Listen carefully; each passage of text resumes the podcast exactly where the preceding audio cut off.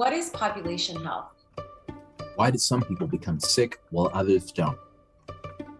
How do we study and what can we do to eliminate health inequities? Sick individuals, sick populations, the new podcast series from the Interdisciplinary Association of Population Health Science covers these topics and more. Join us. Aresha Martinez-Cardoso from the University of Chicago. Mike Esposito from Washington University in Saint Louis. Darryl Hudson, also from Washington University in Saint Louis. Twice a month as we discuss cutting-edge population health research with scholars working across disciplinary boundaries. Hi, everyone. Welcome back to another episode of Sick Individuals, Sick Populations, a podcast from the Interdisciplinary Association of Population Health Sciences. This year marks nearly fifty years since Roe v. Wade, the Supreme Court decision that protects a pregnant person's right to choose to have an abortion. And yet at every turn, it seems like a new state is passing restriction on abortion and reproductive rights. It's really hard to keep track. Last fall, the Supreme Court heard a lawsuit against a twenty eighteen Mississippi law that bans abortion after fifteen weeks, a powerful challenge to Roe v. Wade, whose decision could have immediate impacts on reprodu- re- reproductive rights and health across the country. And of course, we know that it will be poor birthing people and people of color who will be disproportionately burdened by the changes in these policies and laws. And in a really twisted double whammy, these folks and Black birthing people in particular face increasingly poor access to family planning, prenatal care, and the highest rates of adverse birth outcomes and maternal mortality.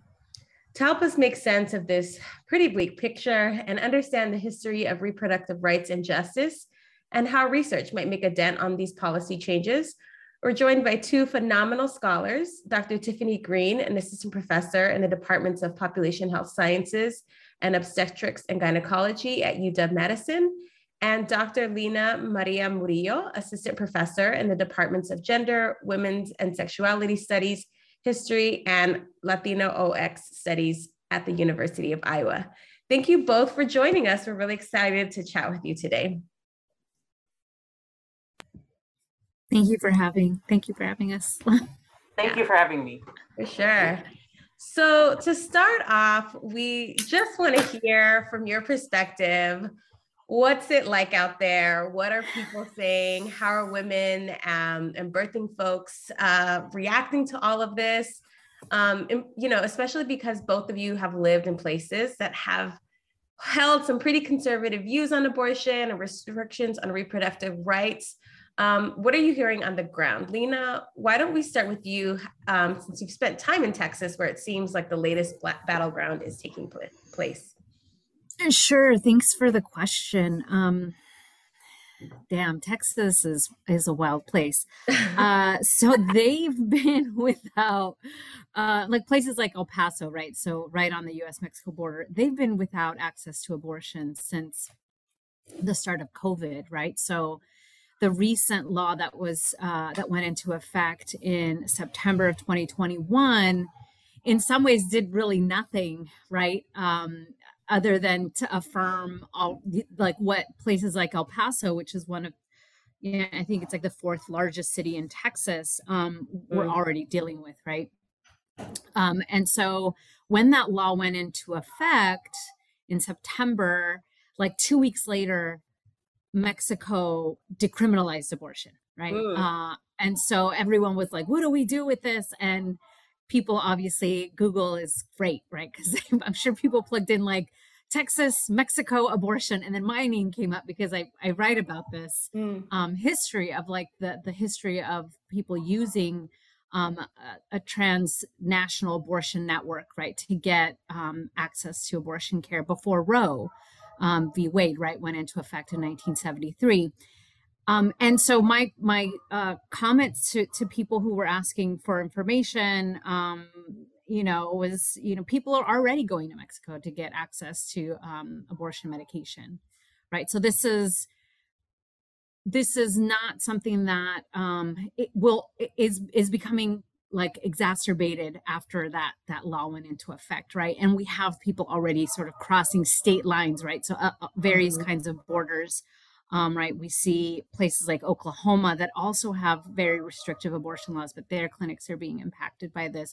New Mexico, um, and and then people crossing the U S Mexico border. So it's just it's just a really difficult, awful time. And right now, with the storm that's going on, um, I've been kind of keeping my ear to the ground, and it's it's even worse, right? Um, what little access people have yeah. to clinics there, um, with the abortion ban, right? That's uh, the six-week abortion ban. What little, you know, control people had is now completely wiped out because people, like people are losing power. Um, it's just hard to maneuver, you know, drive, and it, so it's kind of yeah. Um, yeah, it's just, it's, it's pretty bleak right now. Yeah. In Texas. Yeah. Uh, what about you, Tiffany? What are, I can't remember exactly what Wisconsin's doing these days, but. It's hard to keep up with all yeah. of the, all the, you know, critical race theory, uh, attempted bans, sure. and, you know, it's hard to keep up. And Wisconsin's a really interesting state. Um, and I just arrived back here two years ago. That is at, at, at odds with sort of each other. This this state that was at the vanguard of, of progressive politics that is now ground zero for mm. um, you know, eroded democracy. And I say that because of the gerrymandering, other things like that. Wisconsin um, is, is the home, in fact, of one of the first abortion funds, if not the first abortion fund in the United States, and yet has these really restrictive laws. So some of the work that I do now is on national mandatory waiting periods. Mm. One of the ways that abortion is restricted is not by outright bans, um, it's, it's by making people wait. And those waits are disproportionately felt among people that are, are historically and, and, and marginalized, and marginalized in contemporary times, Black and brown uh, pregnant people, people that are poor, people that are L G B T, et cetera. And so people that with money will never have a problem getting an abortion. However, if you're here, I can't remember exactly how long the, the wait is for here. I want to say it's either twenty-four or forty-eight hours off the top of my head, but it's not really twenty-four or forty-eight hours, especially because for certain types of abortions, you have to see the same provider, and the same providers do not necessarily work yeah. every weekend at the same facility. So what looks like a twenty-four, forty-eight, seventy-two hour ban on paper is actually not that type of ban. It actually is a much longer ban. That um, coupled with the fact that the resources to access any kind of family planning care are not equally distributed across the state, we have, we have a huge problem with access to care. And, and that coupled with the fact that many of our, I guess I'll get in trouble here, but this is the truth, we have very, we have a lot of uh, Catholic-run hospital systems, and we know that those places um, disproportionately serve Black and brown pregnant people, and they do not provide a comprehensive suite of reproductive health care services. So it's, it's a, there's a lot going on here. I'm glad that we have our collaborative on reproductive equity that is working on these issues, but I can tell you it is, it is really challenging and really difficult time to be here in Wisconsin and to be a pregnant person in lots of other states, including Texas, as as Lina said. Yeah. yeah. It's kind of an interesting thing that's the same on the ground. I've only just recently moved to kind of Saint Louis, and also just became aware that like a lot of kind of like the health services for Black and brown folks is run through kind of like Catholic institutions. Then we could probably do a whole podcast on like how that came to happen and why mm-hmm. that's kind of still a persistent feature, but it was just one of the more striking things about hitting the ground in Missouri. Yeah. Um, yeah. The other one, this is like a very tangential, but um, uh, like asylee and refugee services are also run a lot through these like Christian and Catholic and religious networks, which- yes. Um, Tiffany and Lina, I know that like, both of you work a little bit like on immigration stuff. Like that's also another podcast episode, but it's just really interesting. We'll, how... we'll have to come back and do yeah. that. Lina and Tiffany part two and three, because yeah. I think that I think the issue with with Catholic-run healthcare is a Midwestern phenomenon mm. that is mm. really taking over. And you know, from personal experience, I, I had to do an emergency health thing and I ended up at a Catholic hospital. And their first initial reaction was like, oh, it's clearly your I U D that's causing you this pain. Like, let's take it out. And I was like, whoa, whoa, whoa, whoa, whoa, whoa, whoa. and having those kinds of, I ended up talking to the O B G Y N who works there, and we had a very secretive conversation about the kinds of care that they try to provide to people. Mm. All like, I mean, there was recently an article um, that came out maybe early last year about Catholic hospitals in Iowa that were um, under the radar providing contraception to folks in like an auxiliary closet, right? Wow. Um, this is like, this was like some local newspaper that did this kind of, so, so Catholic um, care, and the fact that it's, it's taking over Midwest um, healthcare is absolutely frightening. Yeah. Something to keep an eye on.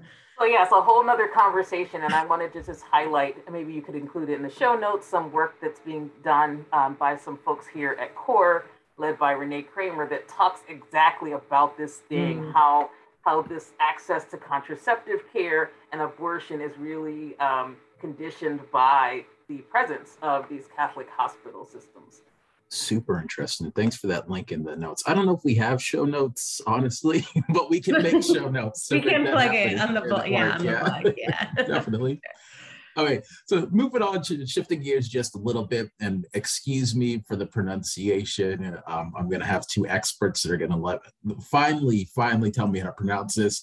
But the Guttmacher Institute. Yeah. Okay, she head shaking. Thank you. All right, but the Institute did an analysis of kind of state abortion rights and found that in two, uh, twenty twenty-one, one hundred seven abortion restrictions were enacted across nineteen states, which is more than any other year kind of since nineteen seventy-three. I don't know much about nineteen seventy-three, but I'm assuming it was a very, very conservative time in American history, which is kind of makes this striking.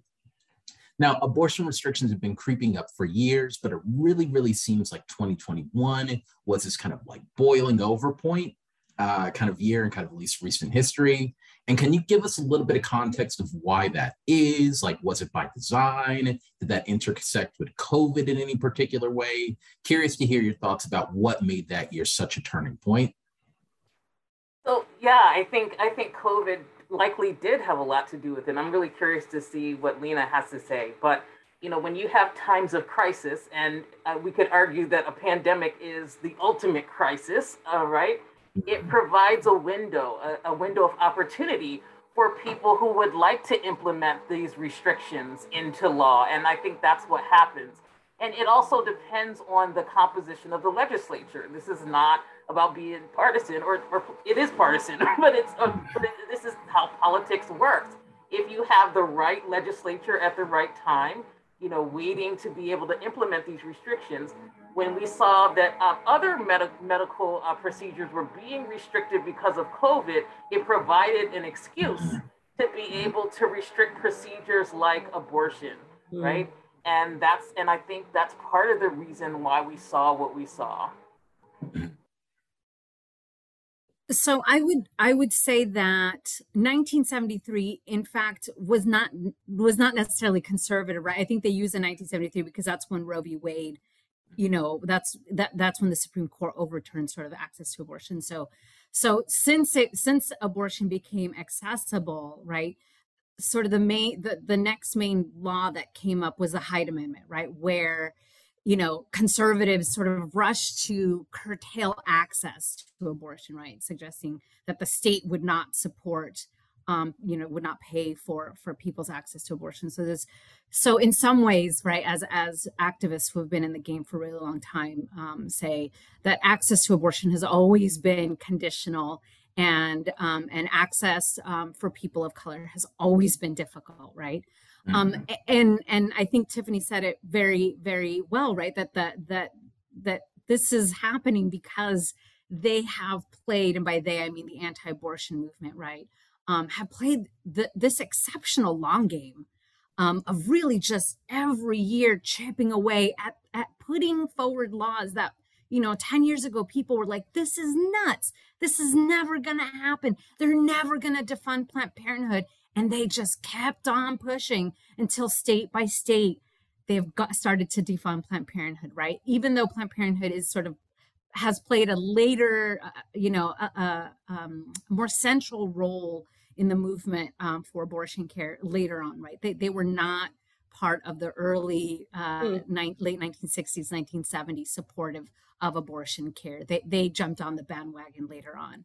Um, and so I think what COVID did was, one, fe- federal law changed so that people could have access to abortion medication, right? So you could do telehealth for abortion, which was revolutionary. And again, mm. if you listen to activists, they will say, this has been so helpful that the federal government has said we can do use telehealth in order to to help people use medication abortion. But again, medication abortion has a small window.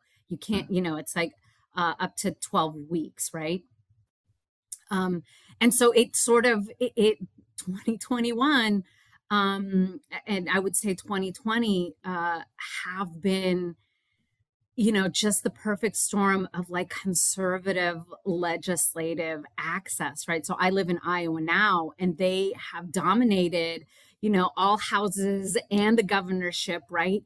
And so um, the Supreme Court in Iowa in twenty eighteen um, said that the that the Iowa Supreme that excuse me the Iowa Constitution guarantees a person's right to access to an abortion, and this was a huge hit to the anti-abortion movement. And so what they've done now is that now they're mobilizing to change the Iowa Constitution, to add an amendment to the Iowa Constitution that denies people access to abortion. And this takes several years. And people in the state at first were like, this is nuts, this is never gonna happen. But again, like they just keep chipping away. Um, and I think that that's what, you know, they've done in Texas, that's what they've done in Mississippi, in Alabama, right?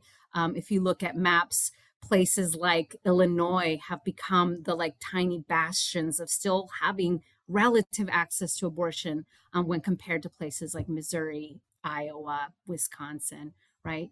Um, but but it just happened at twenty twenty-one at sort of the peak of the pandemic. We see these things come together.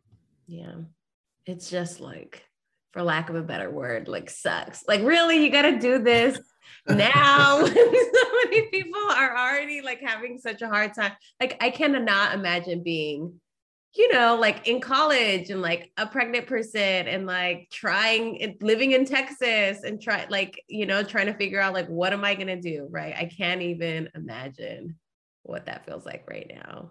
Yeah. Yeah, it's, it's kind of, Uh, oh, Tiffany, were you going to say something? Oh, I was just going to say that um, I had to look it up because my brain is not working the way it needs to. But mm-hmm. um, a, a really important point that I think I A P H S folks need to understand is that real that intersection between access to abortion and poverty. Mm-hmm. And that also is coming from the law.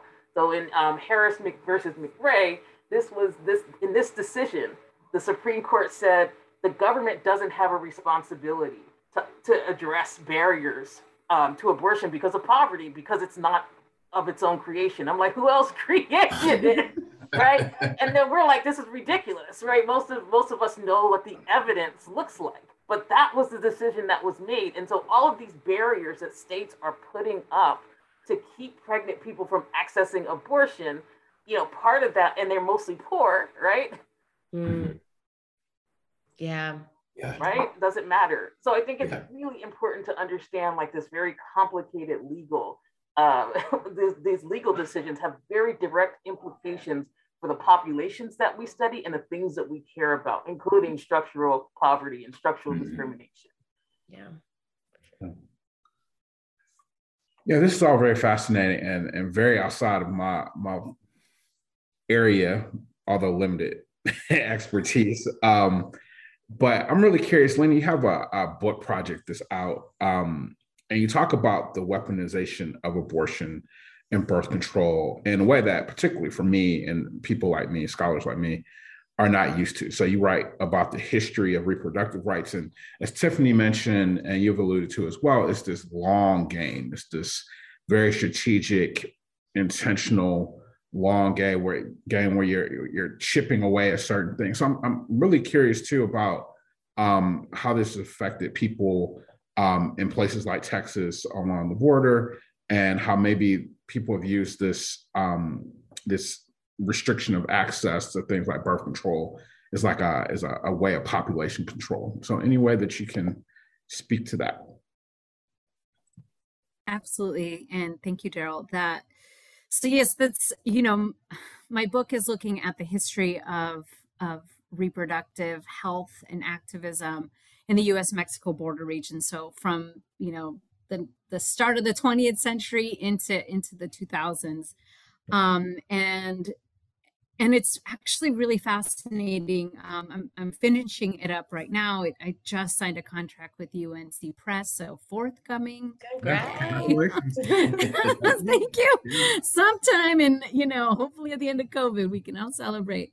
Um, or endish, I'll put that in quotes with COVID. Um, but, you know, it the history of, of, of contraception really Um, and the movement for contraception has taken so many twists and turns, and it's really fascinating and unfortunate that um, some of the wealthiest people in the world um, were able to sort of um, uh, usurp the narrative of liberation, right? So if we think back to the early twentieth century, it was people like Emma Goldman, so like anarchists who were um, talking about the workers' access to birth control, you know, to contraception as a means to really take over the means of production, right? So mm-hmm. the means of reproduction. And Emma Goldman is like, this is how we're going to bring down the sort of masters of industry, is when women have control over their reproduction. Mm-hmm. And she meets this like really uh, engaging um, uh,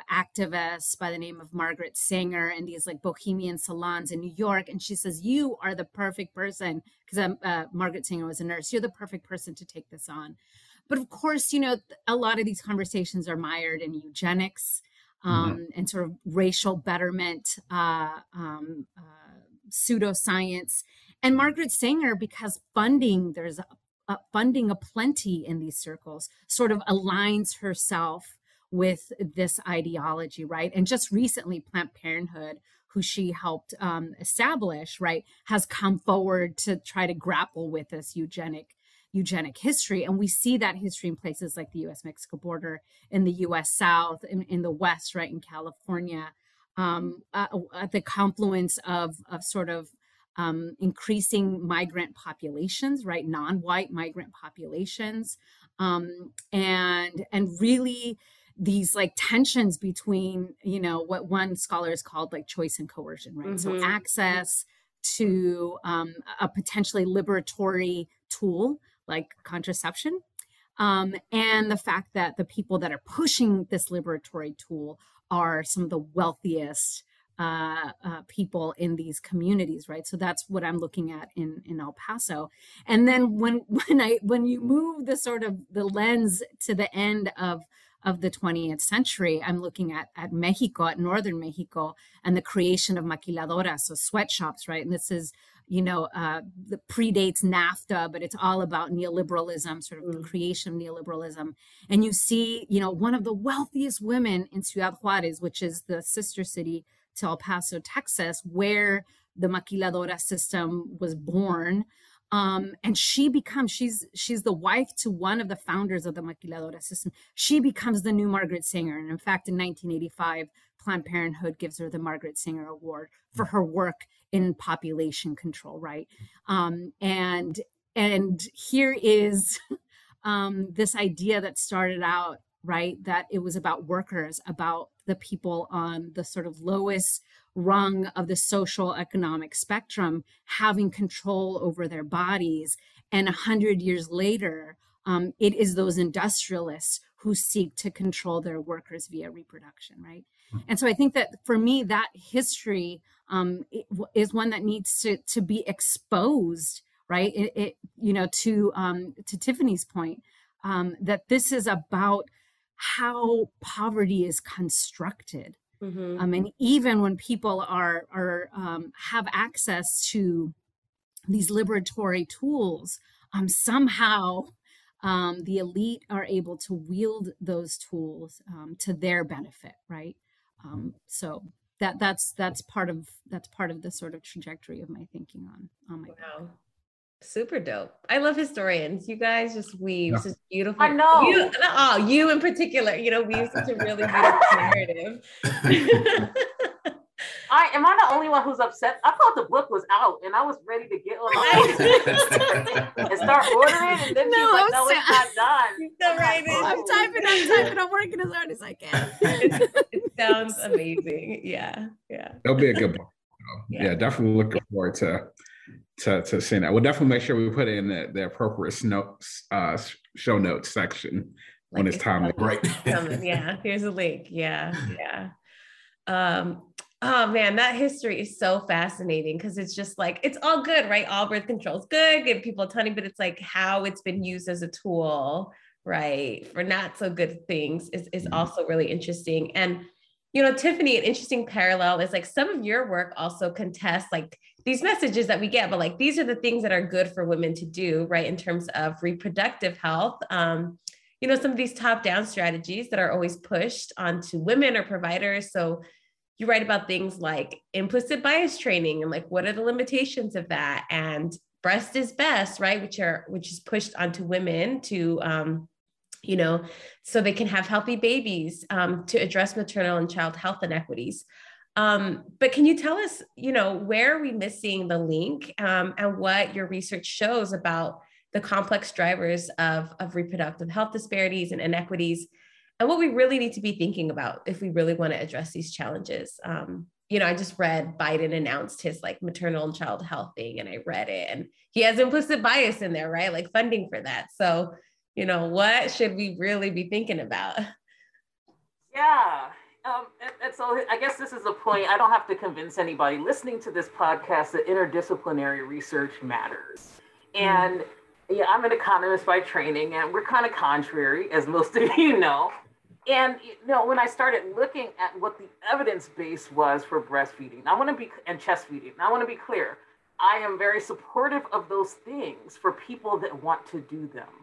But when we start getting into this idea that these are the solutions for the racial inequities that we face, mm-hmm. focusing on these individual behaviors, that's not where the evidence is.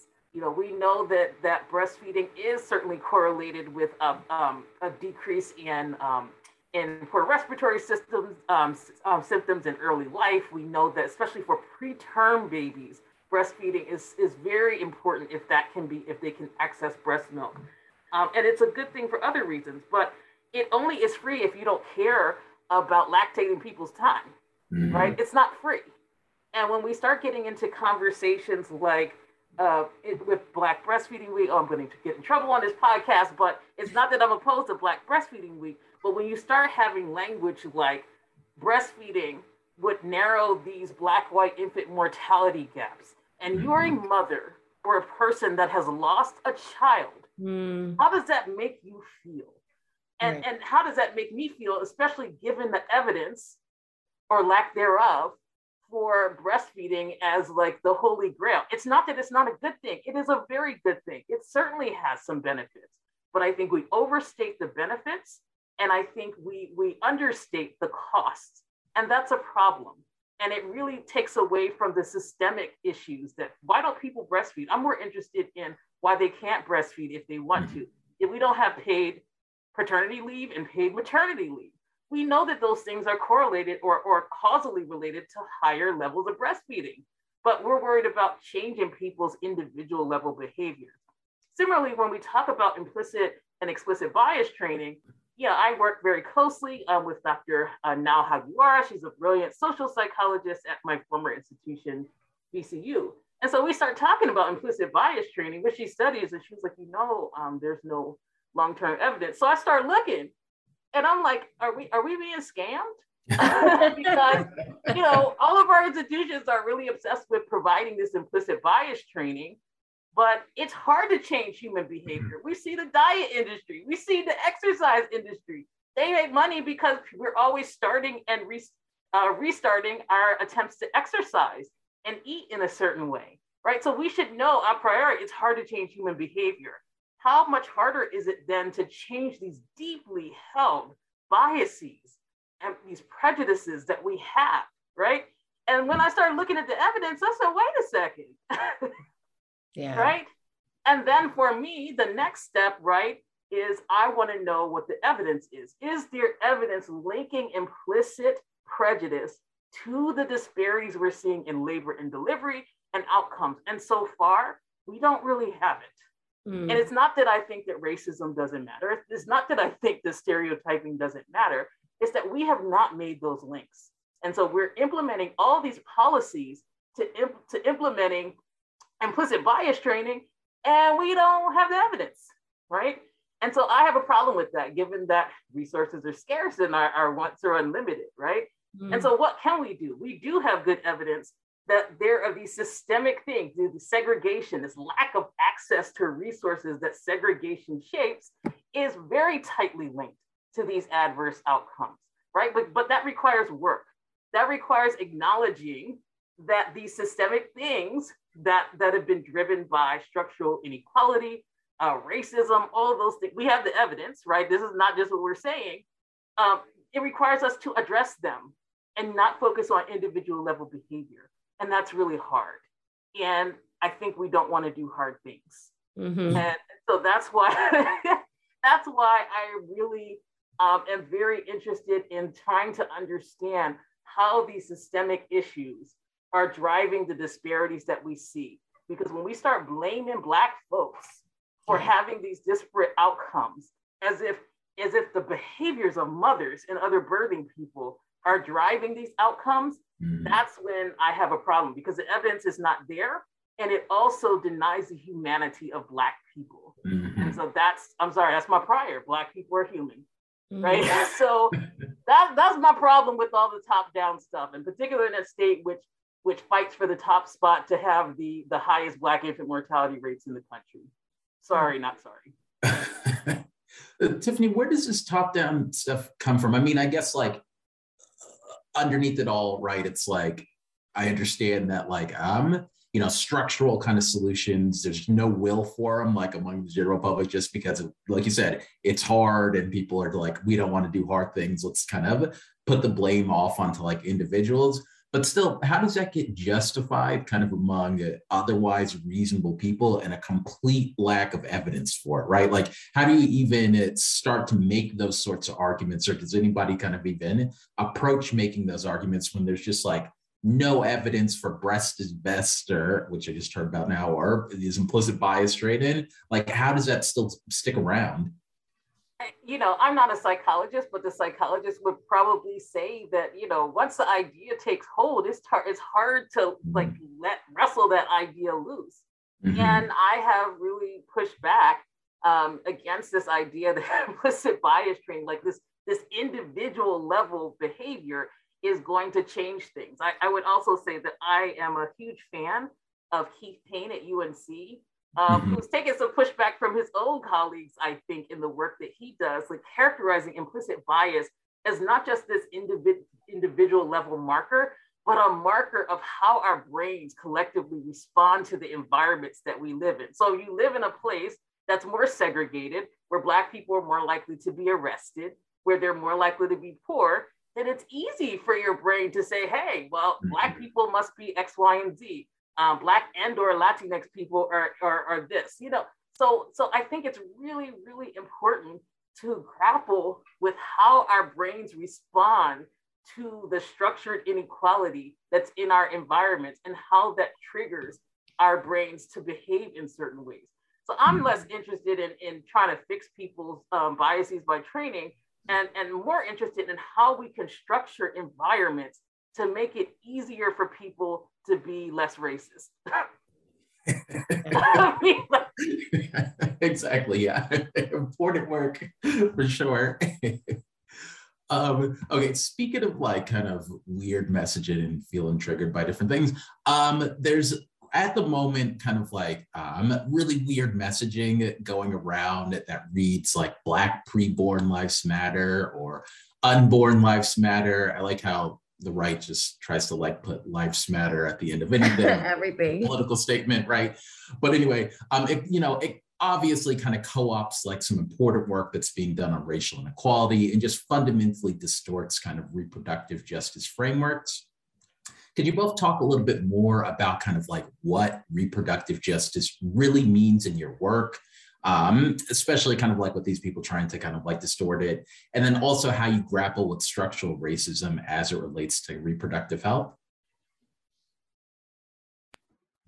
Um, oh, Tiffany, do you want to go first? No, Lena, you go ahead. I, well, I mean, I think, I, I guess I, I love Tiffany's point about like, we need to just, like, are we going to change individual people from, st you know, stopping from being racist? Likely not, but can we put up guardrails? Like, can we put up policies that, right, where, that we understand um, uh, at least curtail uh, the violence of racism, right? Yes, we absolutely can. Um, and, and to your point of co-opting, I mean, this is the co-opting of language, right, is also quite violent.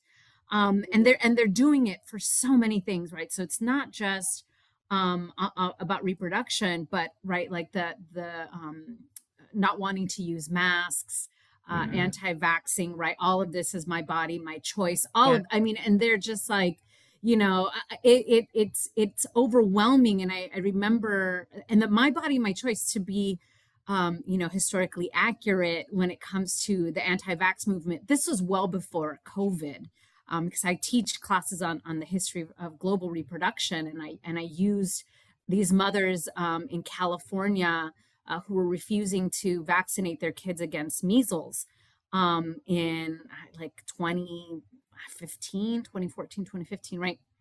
So this like anti-vax thing has been going on for a while, um, and it's it's a it's um it's a corruption of like civil rights uh, movement and, and social justice movement activism. Really is what it is, because the majority of the people that are um, behind these um, behind these so-called uh, um, you know. Uh, anti-abortion uh, movements and anti-vax and, and anti-science, quite honestly, um, movements are are connected in many ways to, to white nationalists and white power organizations, right?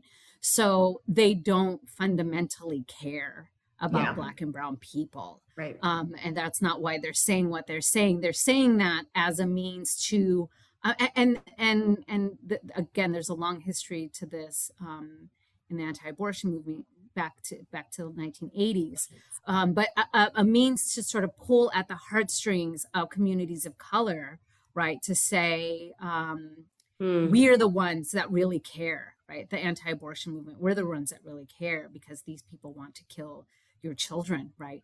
Um, but they're not out there supporting uh, social safety nets. They're not out there supporting equal access to education. They're not out there, right? Like, in fact, they're they're the ones that um, I was talking to a friend of mine about this today. They're the ones that are lobbying, right, to get rid of extension of unemployment benefits, right, that that disproportionately support um, Black and brown people. Um, they're out there trying to deny um, access to, to, to Medicare, Medicare for all, right? Like things that would truly uplift and support um, historically marginalized communities. Um, they are opposed to. So again, to get back to, to Tiffany's point about the sort of individualizing mm-hmm. of of these things, right? That um, it, that is a that is a fundamental core ideology of white supremacy, mm. right? It's in many ways it's this idea that um, that each of us as individuals is responsible for ourselves. Right, that the government and the state should not be involved unless it's the government and the state supporting Christian nationalism, right? supporting the denial of access to reproductive care. Um, and so like these kinds of conversations that are, um, are meant to be tricky, like they're meant to sort of confuse um, people. Right. I think for me, it's been critical sort of showing students when I'm teaching, like the trajectory of these ideas right. and how over time they've sort of been um, co-opted um, by these groups that fundamentally, if they did care about right. Black life, if they did care about Latinas and Native peoples, um, that they would come forward for some of these other things that we actually do have statistics that show that support these communities. So all of that, um, and I would also say that it's important to, to understand that the reproductive justice movement was formed from a coalition of uh, Black women and other women of color, right? It has always been this interracial coalition of women of color um, that have, have pushed back. But the, the, the, first, um, the first work that has, was done around this area was really in opposition, not in opposition, but sort of calling out the, the you know, feminist movements that were talking about access to abortion And it was really like, okay, that's good. And mm-hmm. we have a right to not be poor. We have a right to raise our children in the in safe circumstances. We have a right to access medical care. So, so this idea of universal health care is not some new thing that came along with the twenty sixteen election. Yeah, I said it, right? It came in, in the reproductive justice movement. That was a part of the conversation about people's rights, right? Mm-hmm. And Black women and other women of color were talking about this and, and talking about abortion as a right, but also talking about the right to not be in poverty, right? Mm-hmm. To not, to not, uh, not want, right? And so that, I think that's important to understand. And you know, I really have been doing work on uh, reproductive health outcomes for a long time. I used to be a clinic escort when I lived um, in mm-hmm. my in my former state. But I think really moving into this particular position, which was a reproductive equity position, started really shaping my my research itself. And when I say I say that to say that it made me start rethinking what I had been taught. For example, oh, well, um, our, our women, and we know other people, people other than women, need access to birth control, right? But I never asked the question, um, what kind of birth control do they need? Do they actually want it? I asked a little bit of that when I was in outside meetings, but in my research, I'm like, well, un- unintended pregnancy, what does that mean? Yeah. Who came up with that? Yeah. You know, and so I think reproductive justice has always been a part of my ethos, but in terms of really pushing my research forward and forcing me to confront the ideas that I that I had been brought up with, that we're trained with, yeah. right? It, I think in the last couple of years that, you know, reproductive justice has really much shaped my work. And I want to emphasize that, you know, people listening to this will be like, oh, well, you know, they're political. No, I'm talking about the evidence, right? I like receipts. And we know, you know, we know that that autonomy, our th- bodily autonomy is something that matters. We know that understanding the structural drivers of these things matter. So for me, while reproductive justice was part of my other life, right, I, it has really come to inform my scholarship. And I think it's so much better. It's so much more rigorous and robust because I have tried to understand and grapple with these ideas. It, so it means that with my newest work, I don't talk about the effects of policies on women. I talk about the policies of, of you know, the effect of these policies on birthing people, because that is accurate, right? Mm-hmm. That is, that that's the science, right? Mm-hmm. And, and so I think reproductive justice has um, played a huge role in taking my science and my scholarship to the next level. Right. And I think we need to understand that this is not just about social justice. There's nothing wrong with that. But it's also about doing rigorous interdisciplinary science. Mm-hmm. And it's also about acknowledging the Black and, and other women of color that founded this movement and not co-opting that so you can get a pub. It means mm-hmm. getting it right. Yeah. So, yeah, absolutely. Reproductive justice has been huge for me. Yeah. And I, I'll just quickly add that what you know, I think to Tiffany's point, right, like reproductive justice and, and Sister Song, which is the organization that, that um, you know, sort of brought, you know, created this coalition, this multiracial, multi-ethnic coalition, came around during the Clinton administration, right? And they came together as to, in order to push the Clinton administration into really addressing issues of, of healthcare and other kinds of places where, Um, you know, as Tiffany said, right, poverty and lack of access to various opportunities, right, continue to keep people in poverty. And so when people say like, oh, this is political, it's like, well, it's, oh, these conversations are always political. But what I think people are trying to say is, oh, you're being partisan. It's like, no, no, mm-hmm. reproductive justice will attack all parties and all administrations that are not thinking about centering justice within the framework of their policies and legislation, right? Yeah. So, so you know, I think a lot of people use, like, for instance, the Reagan administration as sort of this beacon and this, you know, and it was certainly of sort of um, of sort of centering neoliberal policies, right? But there is a really tight connection between the Reagan administration and the Clinton administration, yeah. right? Um, and to deny the um, you know, the violence that the Clinton administration did to communities of color um, really is to not understand the sort of historical background of this movement. So, you know, I think people need to understand that this is always inherently political, um, but it's not necessarily partisan, right?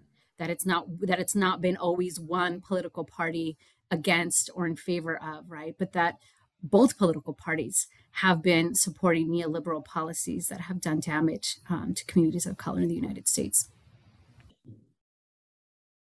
Yeah, I'll just say it, we're we're tight on time, but I will say, like, this has been such an illuminating conversation, and even doing the prep for the podcast, because I was a little hesitant. You know, I work on race, and I was like, I don't know anything about reproductive health and reproductive justice, and um. you know, I wonder, right? Like, I almost feel like I don't have a skin in this game because I'm like, I care about race, you know? And I think thinking about a reproductive justice framework is like, no, like we bring you in because if you care about structural racism and opportunity and poverty, it is central to like what we're arguing about. It's not just like abortion access or contraceptives, right? Which I think if you follow sort of the, what is it? The pink hats and the, the Planned Parenthood stuff, right? It's just this like, um, it's very like, right? It's very, it's very white feminism, which people have talked about for a long time, but it didn't really click for me until literally last night when I was like scrolling through this stuff on Instagram, like, oh, this is things I care about. And this is a framing that I use in my own work. It's just sort of like a different, different side of the same coin. So for all you race scholars out there, like we should jump on the bandwagon because it is um, part and parcel to our fight too. It's healthcare. It's it's just healthcare, right? And so, like the fact that people can draw such strong lines between it, right? It's something that's, you know, kind of. I'm sure that both Tiffany and Lina can tell us much more about that, but it's all it's like. Kind of one of the more bizarre aspects about how people engage with kind of uh, abortion rights and abortion access. Yeah. And honestly, I think the, the reproductive health and our equity com community needs to do a lot more work to engage with race scholars. Mm-hmm. So it's not, it's not something that you can feel that you are completely out of the loop on, because some of the things that I read. Oh. Yeah, yeah, for sure, for sure. Yeah, so I think that um, in the interest of time, we just want to add, ask if you have any. We've talked a lot about sort of the downsides, this, this historical legacy, this manifest and contemporary outcomes and inequities, and lots of work to do. So for each one of you, if you can just give our listeners just sort of like some parting words of hope, glimmers of light, if you will, in this wintry weather that we're all experiencing in the middle of the country here. Um, any, any words of wisdom, and, and any one of you can start. Where I'm like, it's hard to make eye contact. I'm like, you want to go? Um, all right, I'll, I'll bring the heat in all okay. This cold. It's negative fifteen here in Iowa. So, um, for me, one of the things that's wonderful and exciting is um, just seeing the work that people are doing on the ground every day, all the time. Um, you know, I've been asked on uh, numerous interviews, uh, so what do we do when when Roe v. Wade is gone, for instance? I say the same thing people have always done, right? Um, which is create networks of solidarity, right? And they already exist. There's tons of abortion funds, right? Tiffany started off talking about um, Wisconsin having one of the first abortion funds, and now they, they sort of proliferate, and there's like mega abortion funds and, right, and smaller funds. And one of the sort of, um, fundamental things about the work that I that I'm looking at in my book is, you know, how some of these smaller clinics and organizations that were truly like came out of community organizing have stayed like open and working and providing care for their community, because the community itself built them, right? And so um, that's one of the things that I that I love to see. So right now, at least here in Iowa, I have a colleague that's like working with um, a bond uh, organization, a nonprofit bond organization that helps pay bonds for activists and for people caught in the detention, right, criminal justice or injustice system, um, and that uh, is centering reproductive justice as its sort of mission, right? The idea that we need to keep families together. Mm. Um, and, and like that, that's, they're just like a scrappy group of like students and undocumented folks and like some folks, academics from the university, like putting this together, as well as like the burgeoning midwifery um, movement, uh, specifically centered in communities of color, right? Um, and and the training of midwives of color to make sure that communities of color are getting the birthing experiences and the joy and the, you know, like that they're that that that we that we want to have, um, not in a hospital sort of setting where um, medical racism runs rampant, right? So those are the things that for me give me the most excitement and joy as we sort of stare down the barrel of this like Handmaid's Tale future. Um, even in the Handmaid's Tale, people resisted, yeah. right? And people created collectives um, to find ways to survive. And that's just what we're gonna keep doing.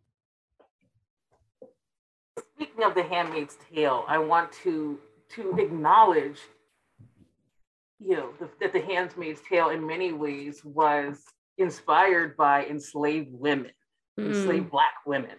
Mm. And as I, I prepare to teach my first class in race in, in U S O B G Y N, right?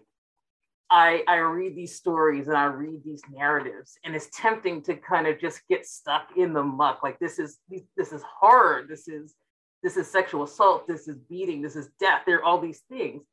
But I have to find spaces for joy. I have to find spaces for resistance. And people did.